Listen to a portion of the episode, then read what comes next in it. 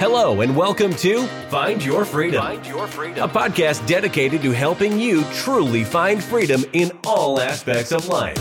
Join your hosts and their expert guests as they share practical tips and strategies for finding more freedom in your life. It's time to take control of your life and create the future you want. Let's find your freedom. Here are your hosts, Lenny the Boss and Omid Rad Investor. Boom, boom, boom, boom, boom. Welcome back to another. This show is live, right? Check it out. Check it out. It's live. Come on. Come on. All right, listen. Find your freedom. And for whatever reason, where are our books? Oh yeah, we have your book. So we're going to talk about it, but it's on the table. So Thank you. uh, All right. yeah, Thank we in the get to conference look room. at it. Thank you for the support. Yes, yes. Listen, we're here at Find Your Freedom, and we are with the great, great, great, great Sabra, right?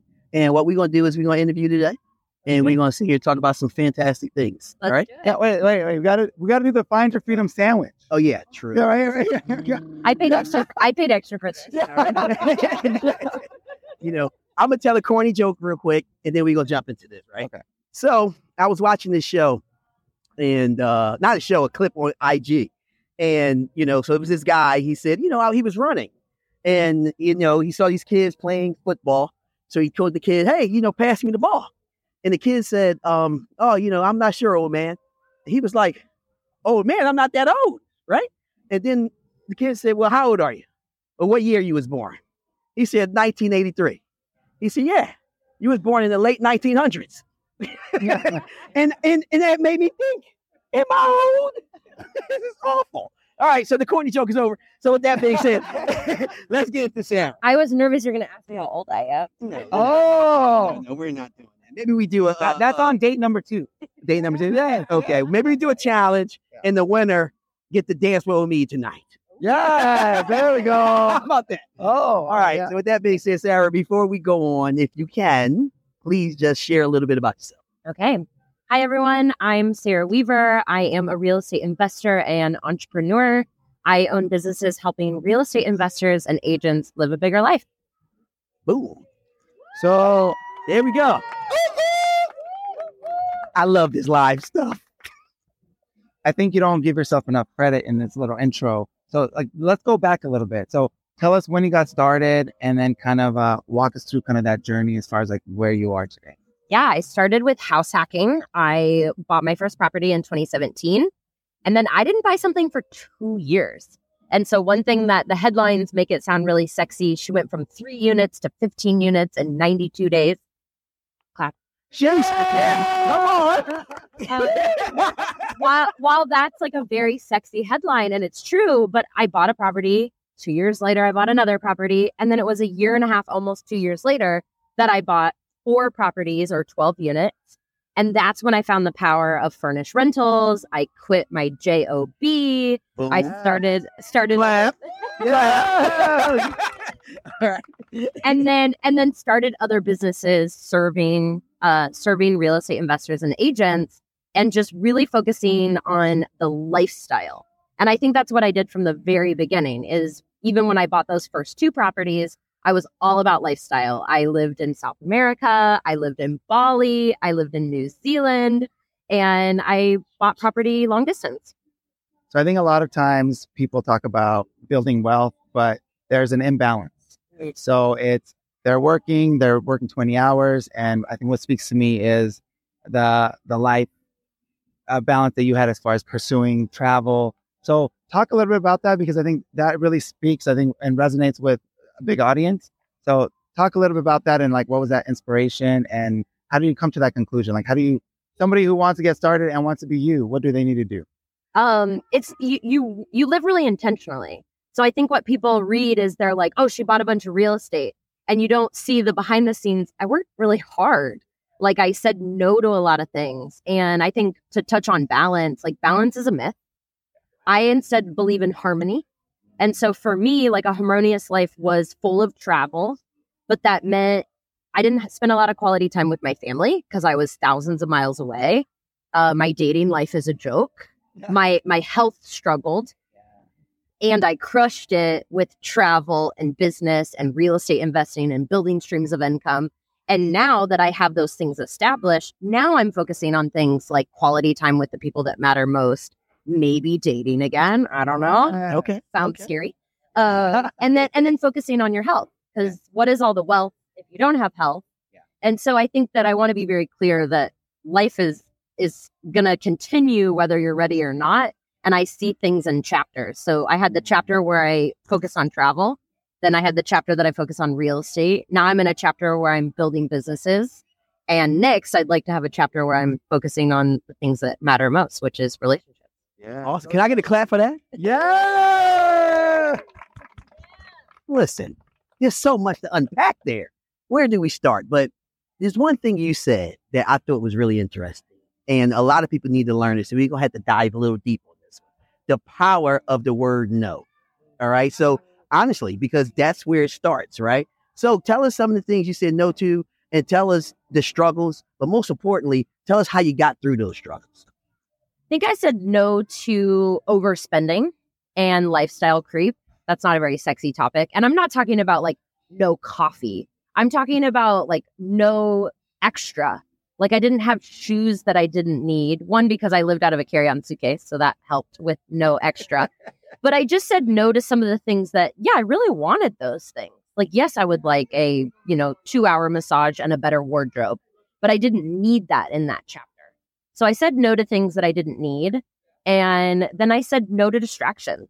So someone asked me yesterday, like, how do you like keep from being distractingly busy? And I think what it was is I, I looked at what do I need to accomplish in the next 90 days to hit my one year goal? Then what do I do need to do in the next 30 days? What needs to happen in the next week? What do I need to do in the next 30 minutes to get to make sure I get there? And I was just incredibly intentional with my time. That's beautiful. Sheesh. Clap for that. Come on. Come on. Sheesh. So Like I, a I- drop your mic moment right there. I, I think a lot of people hear intentional and uh, they don't know the actionable steps. So you kind of broke it down 30, 60, 90.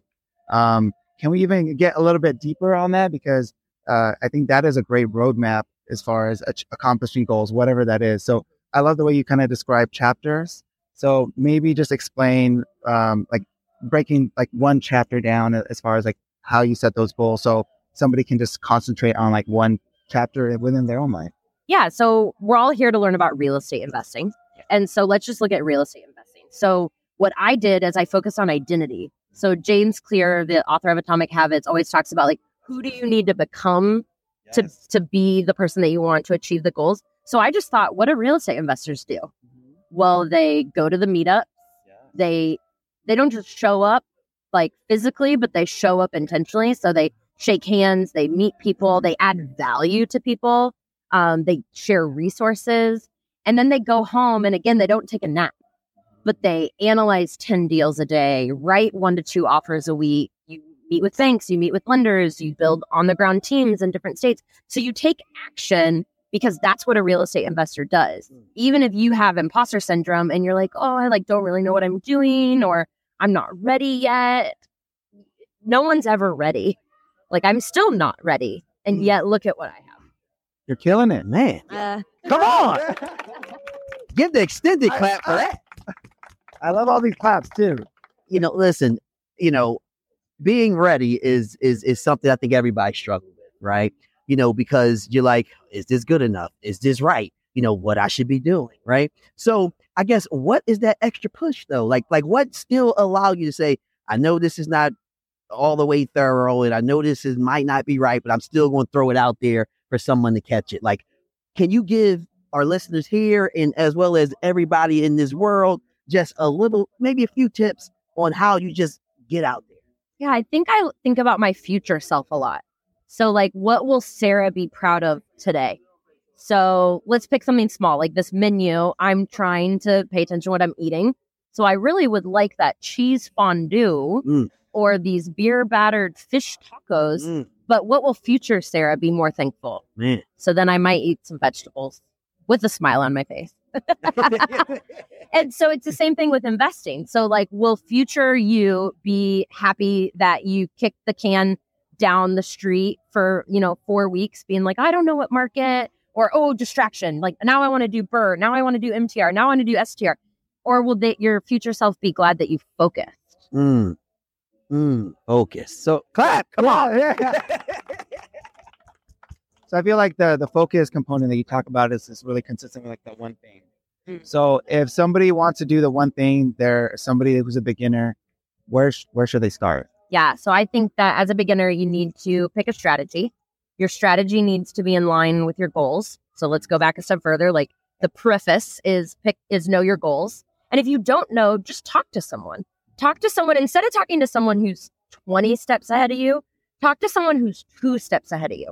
So look at someone who has what you want and you're like, okay, here's what I'm thinking my goal is.